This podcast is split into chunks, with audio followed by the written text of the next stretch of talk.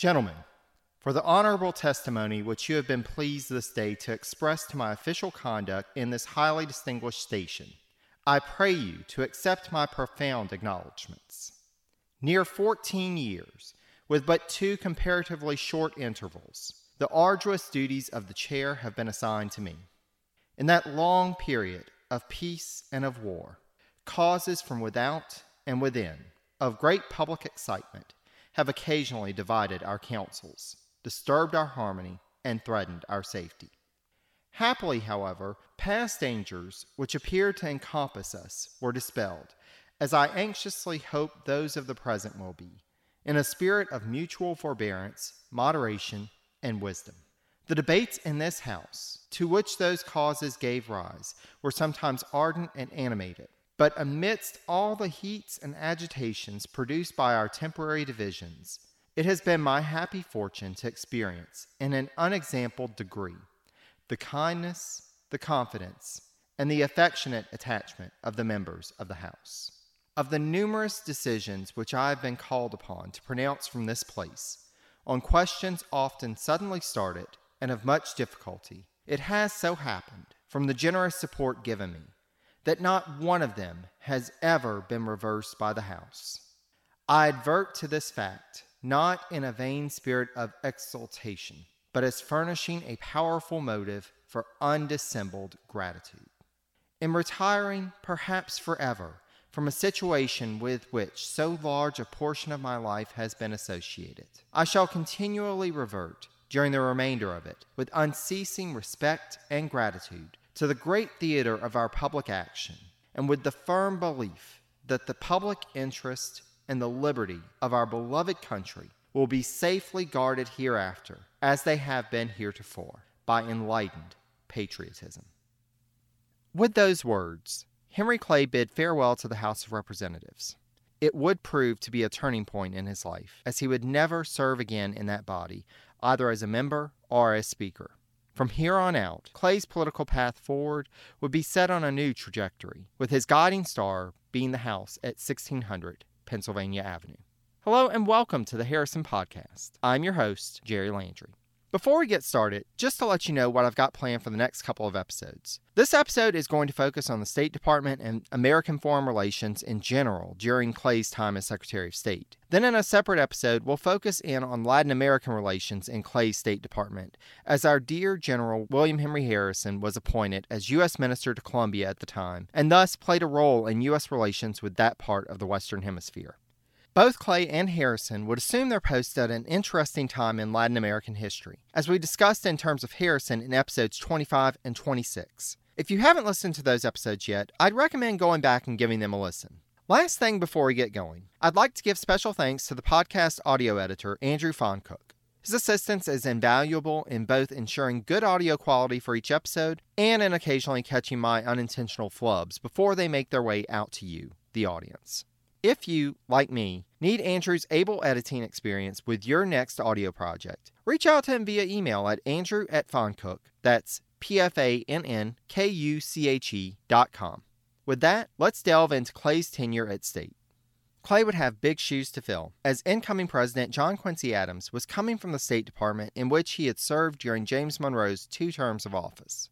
Thus, it was seen as a sure bet that he'd be heavily involved in the department's affairs for the foreseeable future whenever possible, and knew the lay of the land around state better than the incoming secretary. The State Department that Clay was coming into, despite its prominent role in the federal government, was in fact a pretty trim office in terms of headcount at its headquarters in D.C. As noted by historian Leonard White, quote, when John Marshall turned over the State Department to James Madison in 1801, its staff numbered one chief clerk, seven clerks, and a messenger. Twenty years later, the size of the office had increased by only two clerks, an assistant messenger, a laborer, and two watchmen. Meanwhile, the work had greatly increased in volume.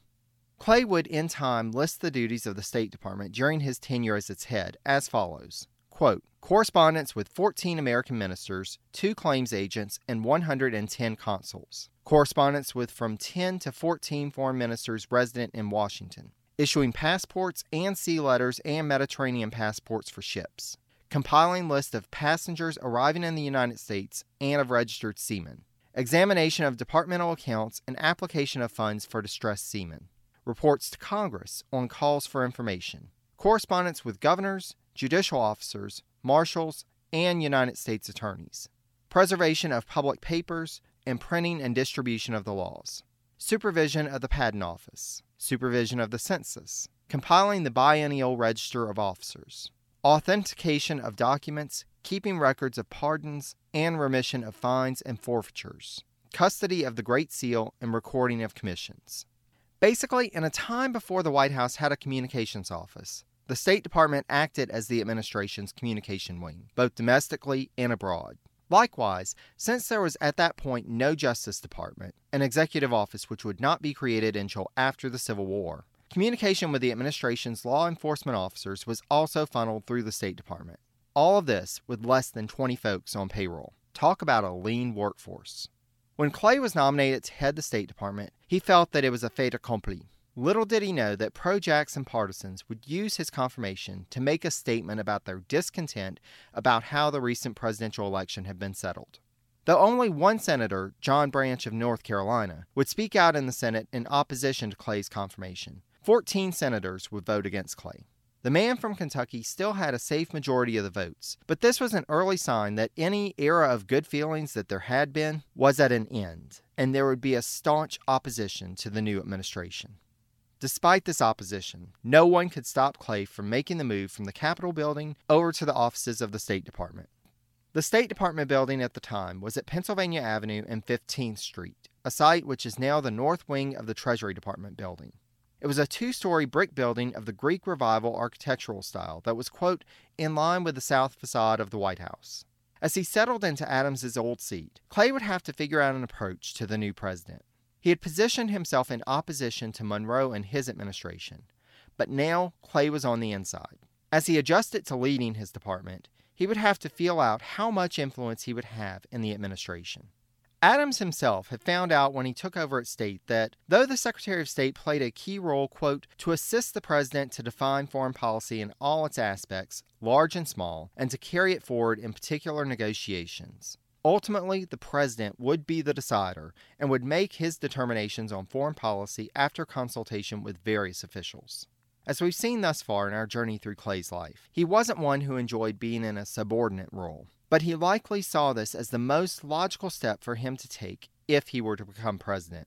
Surprisingly, Adams and Clay got along well during the term. As noted by Clay biographer Robert Remini, quote, not too long before, they had cordially disliked each other. But in a relatively short period of time, they have been able to forget the past and work together toward making a success of their partnership. They were united in their desire to show the electorate that this administration would add luster to the nation's glorious history. In terms of policy and program, they agreed almost totally. Within a month of his appointment as Secretary of State, Clay told a friend that an entire harmony as to public measures exists between Mr. Adams and me. The critical 21st century mind questions the sincerity of the sudden change of heart, there is no question that the fate of these two men was now inexorably linked. He may have decided to grin and bear it for the time being, but it didn't mean that the role wouldn't challenge Clay. Indeed, when he made the decision to accept the position at state, he wrote to a friend from Virginia that, quote, they will abuse me for it. They would have abused me more if I had declined it. There's no way to know if the latter was true, but certainly the former was. A future member of the U.S. House of Representatives, Theodore E. Burton, would assert that this period of Clay's life, quote, was probably the least congenial period of his whole official life. Clay soon was receiving reports from Kentucky of discontent amongst his supporters and the general public at Jackson having been denied the presidency. In short order, Clay would lose the support of two individuals, Amos Kendall and Francis P. Blair, who would come to play prominent roles in the Jackson administration. Clay would attempt to answer criticisms of the corrupt bargain with an address published initially in the National Journal in Washington, D.C., then subsequently published in nearly every newspaper in Kentucky and in other papers nationwide. But as Remini notes, quote, in one sense, Clay did himself a distinct disservice. Although his constituents desired an explanation of his actions, in view of the accusations leveled against him, the address also served to keep the issue before the entire electorate it necessarily invited responses from his critics. In some ways, it defined the line by which folks would fall in on one side or the other.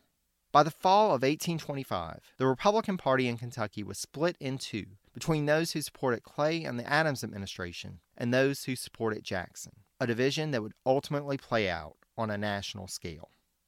His political weakness was likewise reflected in a physical weakness that developed around the time of his nomination. Clay took to bed with what he described as a quote, cold or influenza, and would indeed spend most of the next four years in ill health, to the point at times where he would consider resigning from his post. He had hoped that his departure for Ashland in mid May would help him to recover his health, but by the time he prepared to return to Washington in July, he was still not well. Likewise, whatever comfort he drew from the fact that his family would be joining him in Washington for the duration of his tenure as Secretary of State was soon shattered as his youngest daughter, Eliza, fell ill on the way. After receiving treatment from a doctor for a few weeks, the doctor assured the Clays that Eliza would recover. Thus, the decision was made for the rest of the family to remain with Eliza and continue the journey once she was well enough to go on, while Clay continued on to Washington. He was within 20 miles of the capital when he read in the latest issue of the National Intelligencer that his daughter had died.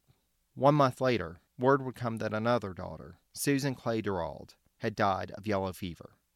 Clay would write a couple of days later that, quote, age, grief, and misfortune make us feel a great want, and God alone can supply that. Clay would throw himself into his work beginning in the late summer, early fall of 1825, to the point that friends, including Daniel Webster, were writing him and asserting that, quote, You must allow me to admonish you to take care of your health. Knowing the ardor and the intensity with which you probably apply yourself to the duties of your place, I fear very much you may overwork yourself. I'm going to interject another armchair hypothesis here, so please get your grains of salt ready. But I wonder if this dedication to work is what ultimately won Adams over that Clay could be and was serious about his duties. As we've seen, Adams had his concerns about Clay and Ghent, but as we'll see, it does seem that Adams afforded Clay a certain degree of respect and free rein during his tenure at State that he didn't give many folks. This didn't mean, of course, that he listened to all of Clay's advice, as evidenced by Adams's first annual message to Congress in December 1825. In it, Adams laid out a bold, ambitious plan for the United States that included the building of roads and canals, the establishment of a national university, the creation of a national astronomical observatory, funding for geographic exploration, and other progressive endeavors aimed at making the nation a leader in scholarly as well as economic pursuits. Cabinet members were against the message, mainly for the fact that they thought it had no chance of passing Congress and would likely also face public criticism. Clay pronounced Adams's recommendations, quote, entirely hopeless. And Adams even noted that, quote, Mr. Clay was for recommending nothing which, from its unpopularity, would be unlikely to succeed. But still, Adams persisted, asserting that the, quote, perilous experiment must be made. And so it was, and so it landed with a thud in Congress and in newspaper commentary. Thomas Ritchie of the Richmond Enquirer mocked it by asking in an editorial, quote, are we really reading a state paper or a schoolboy's thesis? America was changing, but not necessarily according to Adams's or Clay's vision for it. As noted by Theodore Burton, the Adams presidency, quote, marked a transition between the earlier days, when foreign relations had assumed a very prominent position, and during which time all our presidents except Washington had served as Secretary of State or as ministers to foreign countries. The United States turned its face from war weary Europe to the Great West, and there came a long period in which domestic political questions were of paramount interest.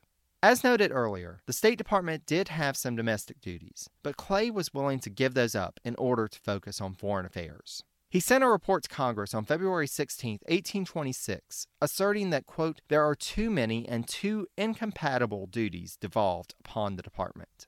He was not the detailed and scrupulous John Quincy Adams, who had come into an office where papers were getting lost on a regular basis, and had taken it upon himself to implement reforms and measures that would help to bring order to the chaos, though he complained about, quote, the necessity of attending to the minutest details, and of superintending with incessant vigilance even the routine of the office. Clay would barrel down and do the work, often working over 12 or 14 hours a day but he had none of the zeal for it that Adams did, and it hindered the recovery of his health, though it did earn the admiration and respect of Adams. Another area in which Adams would not listen to Clay was on the subject of appointments. Clay had warned Adams not to retain officials from the Monroe administration who had come out in support of his opponents during and after the 1824 election, but Adams preferred to administer the executive branch in a nonpartisan manner. Thus, he would retain people like Postmaster General John McLean, who would supply information back to anti Adams forces and use his position to advance the cause of the administration's opponents. Likewise, Adams refused to listen to Clay when he proposed that our own William Henry Harrison be appointed as U.S. Minister to Mexico. We can only speculate what this appointment might have meant for Harrison in terms of restoring his financial solvency sooner, for our relations with our southern neighbor, or for the nation as a whole had Harrison been able to rise to national prominence sooner. Adams's idealism, however, didn't mean that knowing someone didn't hurt, or that there were not some appointments made for political reasons. Harrison's own appointment to the diplomatic post in Colombia being counted as one of the latter by historian Mary Hargreaves in her examination of the Adams administration.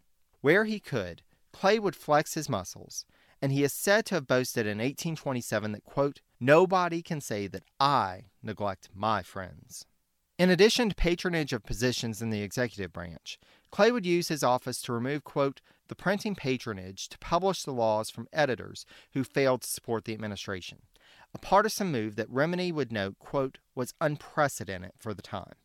Likewise, in his proposals for the nation's foreign policy, Clay proposed an unprecedented shift of attention from Europe to the Western Hemisphere. This was nothing unusual for Clay, as he had advocated a new approach to Latin America as early as 1817, as we discussed briefly in episode 36. As mentioned earlier, I plan to devote an entire episode to Clay's policy towards Latin America while serving as Secretary of State. But for now, all you need to know is that Clay felt that it was more likely that the U.S. could establish more of, quote, a competitive advantage for U.S. trade in Latin American ports than it could with European powers. Certainly, Clay hit a brick wall when it came to negotiations with the British. At the time, a number of issues which had been lingering since before the War of 1812 still remained unsettled between the two nations, including the boundary of Maine, navigation of the St. Lawrence River from U.S. ports, the boundary of Oregon, fishery rights off the coast of Newfoundland, an agreement on principles of, quote, neutral commerce and impressment in wartime, and trading rights with the British West Indies. At first, the possibility for an agreement on the West Indies trade at least looked promising, as a proposal came from the president of the British Board of Trade in May 1825 that would have allowed U.S. ships to trade with the British colonies after paying a duty. But it was too little of a concession on the British part for Clay's liking. Thus, in the spring of 1826, Adams and Clay approached their old colleague from the Ghent Commission, Albert Gallatin, about undertaking a special diplomatic mission to Britain to resolve the trade issue and to do what he could to find resolution to as many of the other issues as possible. Gallatin would meet his match in London, and he would find the British government unwilling to budge. He would write to Clay on September 22, 1826, about his difficulties in negotiations, and would speculate on what factors had changed since his last encounter with the British in 1818. At first wondering whether it was the new characters in government, Gallatin would then assert that, quote, the difference may be in the times rather than in the men. Treated in general with considerable arrogance till the last war, with great attention, if not respect, during the years that followed it, the United States are now an object of jealousy, and a policy founded on that feeling has been avowed. The British would impose an order in council on July 27, 1826, that closed British ports in the West Indies to U.S. ships after December 1st, and Gallatin would only prove capable of concluding negotiations in August 1827 on two conventions that continued the previous one that had been negotiated back in 1815 and extending the joint occupation of the Oregon country by the two nations. Then the next month concluded a treaty agreeing to refer the question about the Maine Canada boundary, quote, to a friendly sovereign acceptable as the decision maker to both sides. In essence, the Adams administration struck out when it came to its relations with the British. They would, however, fare much better with other European powers. In the end, Clay's State Department would conclude treaties with 12 foreign nations, more than had been negotiated under any previous administration. Some of these would be with newly formed Latin American nations, but others would be with established European powers, including Denmark in 1826, the Hanseatic Republics, Norway, and Sweden in 1827, and Prussia in 1829. These treaties would expand U.S. commerce on the basis of reciprocity, and expand the nation's economic influence with European powers. Ultimately, though, Theodore Burton, when considering the efforts of Clay and his department in relations with Europe, would conclude that, quote, negotiations with European countries were for the most part left unfinished by Clay and in a most unsatisfactory condition. Though he remarks that, quote, it is not easy for those who live in the present to realize how difficult it was to obtain settlements with foreign countries at that time. While we continue our journey through the life of Henry Clay, we'll look in depth at his successes and failures in his push to pivot the focus of U.S. foreign policy to Latin America. However, next episode, we will be taking a brief pause from this journey, both to allow me some time to research for that episode, as well as to mark a milestone in the history of the Harrison podcast. I hope you'll join me back here then. In the meantime, please feel free to reach out to me via email at harrisonpodcast, all one word, at gmail.com or on Facebook at facebook.com forward slash Harrison Podcast. Again, all one word. I'm also on Twitter at Harrison Podcast. No space needed there either. Source information for this episode can be found on the blog at whhpodcast.blubrry, That's B L U B R R Y dot com. You can catch up on past episodes at the blog or on iTunes or Stitcher if you're not listening to us from there already. As always, I thank you so much for listening. Take care, dear friends. Until next time.